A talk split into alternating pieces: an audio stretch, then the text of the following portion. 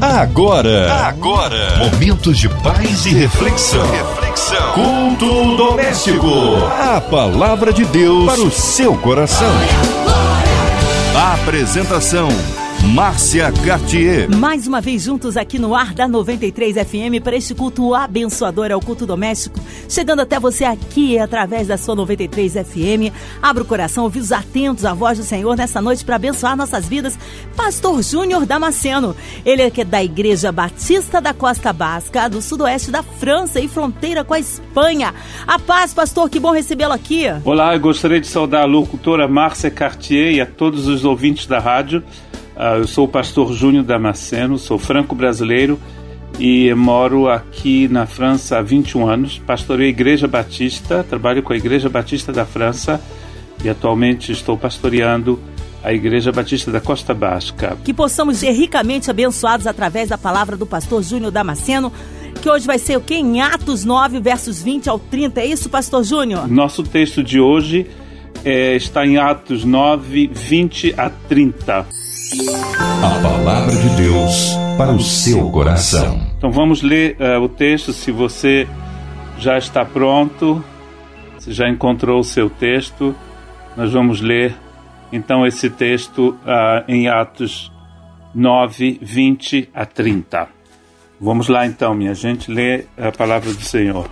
E logo pregava nas sinagogas a Jesus, afirmando que este é o Filho de Deus.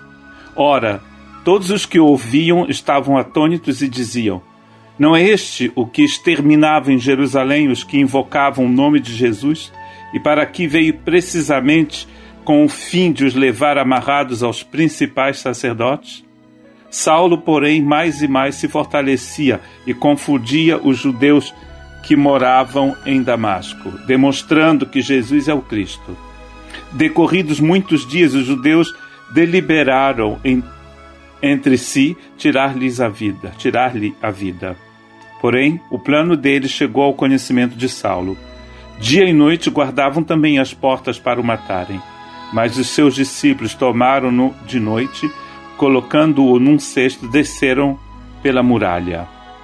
Tendo chegado a Jerusalém, procurou juntar-se com os discípulos todos, porém o temiam, não acreditando que, esse, que ele fosse discípulo.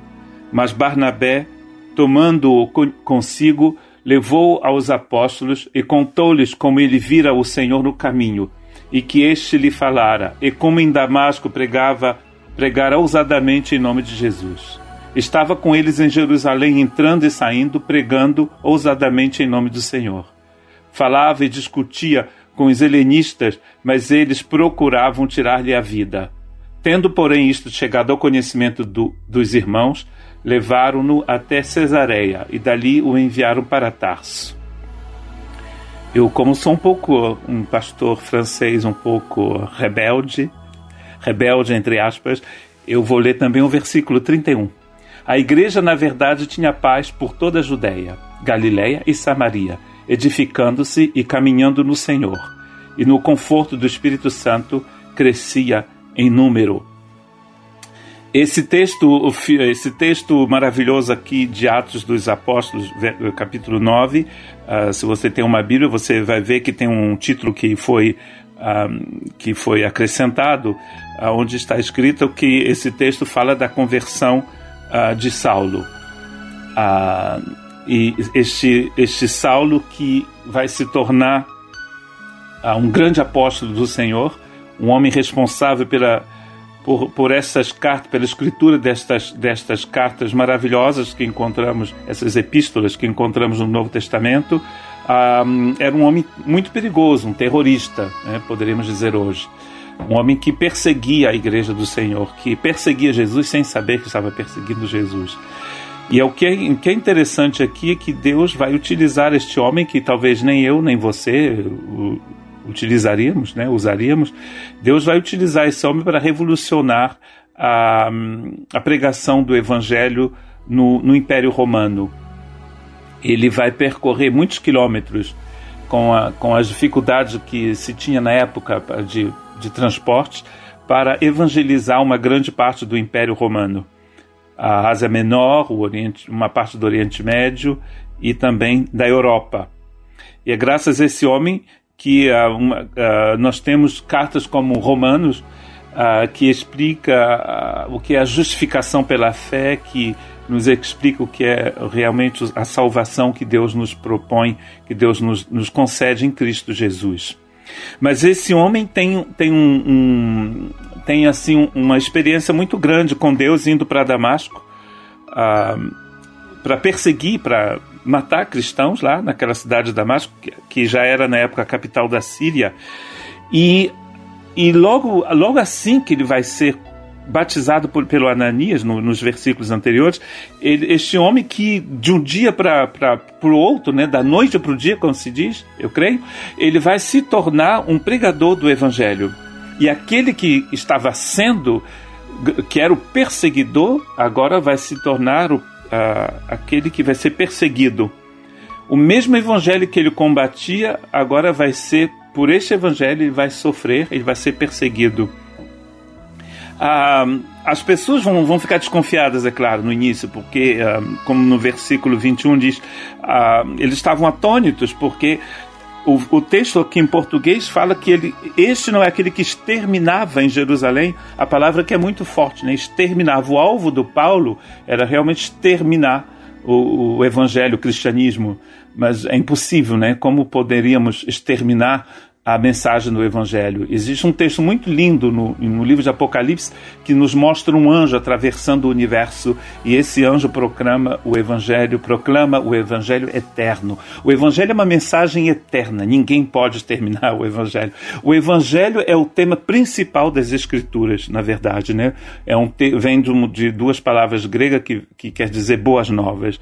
Este mesmo homem que tentou uh, exterminar essa, essa mensagem maravilhosa maravilhosa e eterna, agora está sendo perseguido por essa mensagem. É interessante que quando, quando Paulo se converte, Jesus que aparece na Jesus que agora já está glorificado, né, que já entrou na, na glória, ele aparece a Paulo e diz: Mas Paulo, o que, que está fazendo? Como que você pensa que vai conseguir dar soco, seria na verdade dar murro no, no, num, num aguilhão?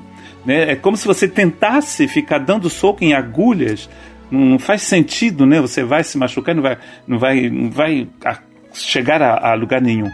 A perseguir o evangelho é como dar murro na parede, é como uh, dar soco em, em, em, aguilhões. É uma coisa assim de louco. Não tem como, não, não é impossível uh, exterminar o evangelho, exterminar a mensagem que o evangelho proclama. Mas o Paulo agora ele entendeu, ele já começa no início a entender a importância desse evangelho. É por isso que da noite para o dia ele começa a evangelizar em Damasco também. E a, uma, agora a, a, coisa vai, vai se tornar contra ele e ele vai ser perseguido pelos judeus e vai ter que sair corrido de, de, uh, de, de, de, de Damasco. E vai chegar então em Jerusalém e de lá ele vai ser enviado para Tarso. O que eu achei interessante nesse texto é que ele é seguido. É claro que a gente cortou esse texto em várias partes, colocou subtítulos aqui na, na Bíblia que eu acabei de tirar da poeira aqui da minha, do meu, da minha biblioteca, minha Bíblia em português que eu, que eu geralmente não leio, né, porque eu só leio em francês. Ah, esse, o, versi, o verso 31 foi, foi tirado do contexto e colocado num contexto à parte na minha Bíblia, aqui, o que é um erro, ao meu ver. Porque esse verso 31 ele é muito interessante um, porque ele mostra que o evangelho que Paulo estava, sendo, estava tentando exterminar, ele já percorreu toda a Judéia, já percorreu-se toda a Galileia e a Samaria, que são três regiões do que nós chamamos hoje a Palestina, né, que eram cinco regiões. E essa ele vai citar as três aqui: a Judéia, a Galileia e a Samaria. A, a igreja, na verdade, tinha paz em toda a Judéia, Galiléia e Samaria. Essa igreja estava se edificando e caminhando no temor do Senhor. É o que está escrito aqui no verso 31. E no conforto do Espírito Santo. E ela crescia em número. Então, não, não se pode destruir, exterminar a igreja do Senhor. É impossível, porque a igreja do Senhor é a esposa do Cordeiro, não é? Não, não tem como exterminá-la. Nós temos recebido aqui na nossa na nossa igreja, eu tinha falado hoje, quando fui entrevistado pela rádio, uh, que havíamos no, uh, 26 nacionalidades diferentes na, na, nossa igreja que é uma igreja francesa, de fala francesa, e, um, e algumas dessas pessoas vêm do Oriente Médio e são perseguidas lá no, no, no, no, país de onde elas vêm, nesses países. Nós temos aproximadamente, pelo menos, três países do Oriente Médio que são representados na nossa igreja. E é interessante de ver como essas pessoas estão, um, não têm medo dessa perseguição, como essas pessoas estão prontas a, a, a, a encarar a morte. E uma coisa interessante quando a gente conversa com essas pessoas é que, inclusive, algumas delas ainda têm famílias Uh, lá no, no, país de origem, uh, por exemplo, num certo país, esses irmãos eles vão um, eles vão uh, para a igreja escondidos, né? A igreja não é um edifício, né? Eu imagino que vocês já saibam disso. Não é um edifício. A, a igreja se reúne nas florestas, no, à beira de um rio, uh, como em templo na, na, época da Bíblia também acontecia isso, né? Nas casas, uh, de, reuniões onde as pessoas não podem ser mais de 10 pessoas. Um chega de, de, um lado, outro chega do outro lado, para o outro lado. As pessoas não vêm, não chegam juntas. Um, porque essas pessoas são perseguidas.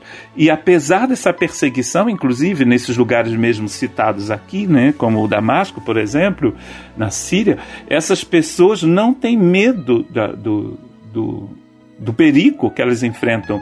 Por quê? Porque elas entenderam a importância do Evangelho. O Evangelho é uma mensagem poderosa de transformação, como diz Paulo aos Romanos.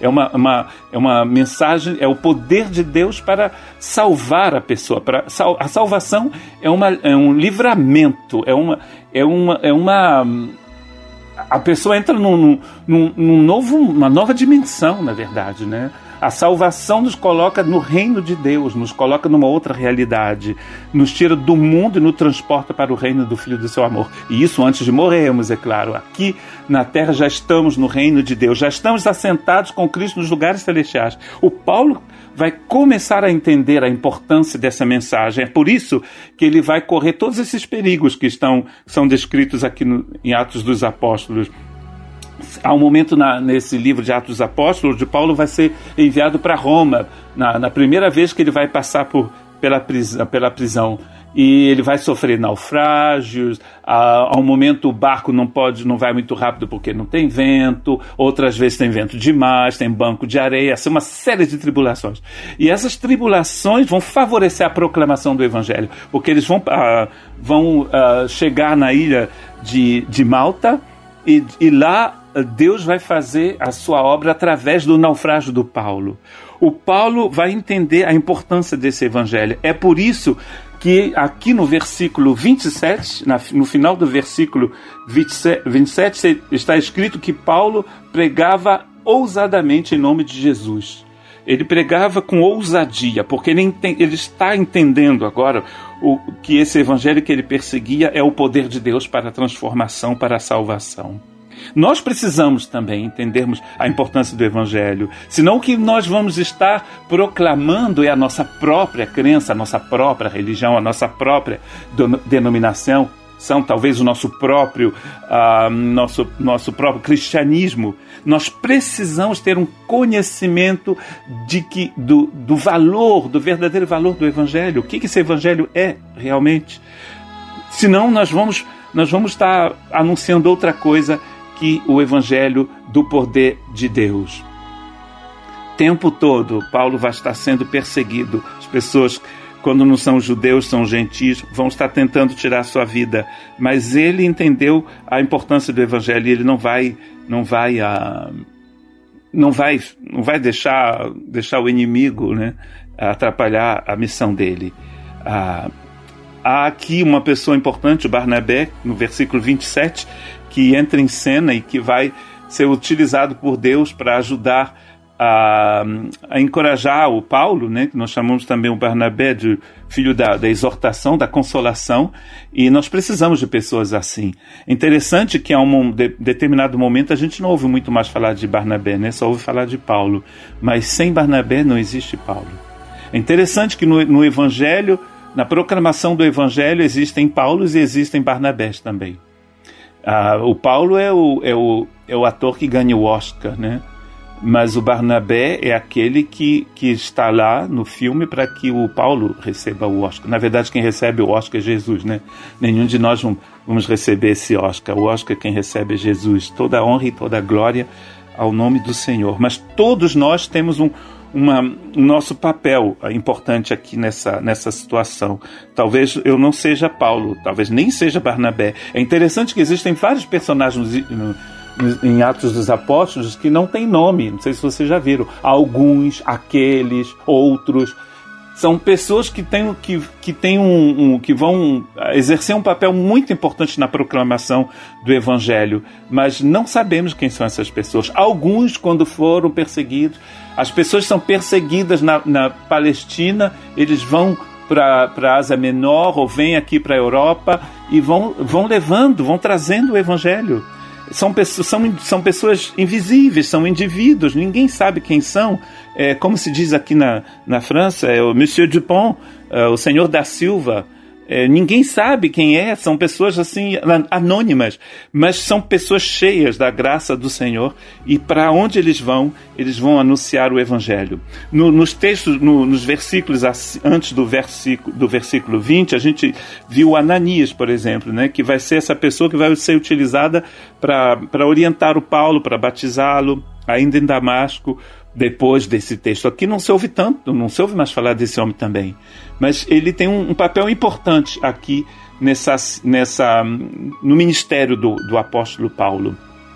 Então eu gostaria de encorajá-los uh, nessa mensagem, com essa mensagem improvisada, a sempre que vocês encontrarem uma situação difícil, a, se você está sendo perseguido porque você proclama o Evangelho, eu imagino que falar de perseguição no Brasil, onde tem literalmente uma igreja em cada esquina, parece até um paradoxo, né? uma, uma piada. Mas imagino que, como diz o Paulo, o Pedro, na verdade, o apóstolo Pedro dizia que todos aqueles que querem viver de uma forma digna do Senhor, estou parafraseando em português, claro, eles vão ser perseguidos. Se você quiser viver o verdadeiro evangelho do Senhor Jesus, você vai ser perseguido. Se, já, se você já viu que cada vez que você coloca uma coisa no, no Facebook, por exemplo, que que não é assim, oh, jóia, legal, ah, que bom. Se você fala muito de Jesus, do Jesus que, que diz vá e não peques mais, você não é uma pessoa popular. Ninguém gosta de colocar like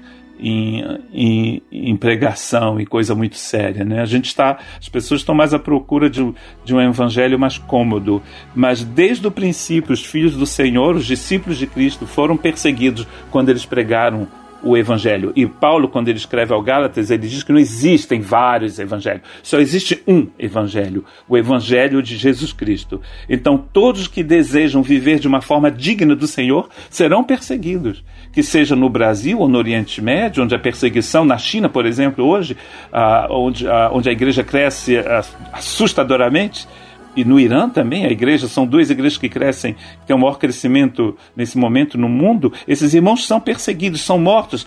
Ano passado eu vi um filme aqui na França, onde eles falavam da situação da igreja no Oriente Médio, e a gente viu uh, fotos de irmãos sendo crucificados nas ruas desses países. Uh, mas mesmo que você não sofra essa perseguição, se você quiser viver o verdadeiro evangelho de Cristo Jesus, você vai ser perseguido. Mas interessante saber que ah, nós contamos, como diz o verso 31, com o conforto do Espírito Santo. A igreja contará sempre com o conforto do Espírito Santo.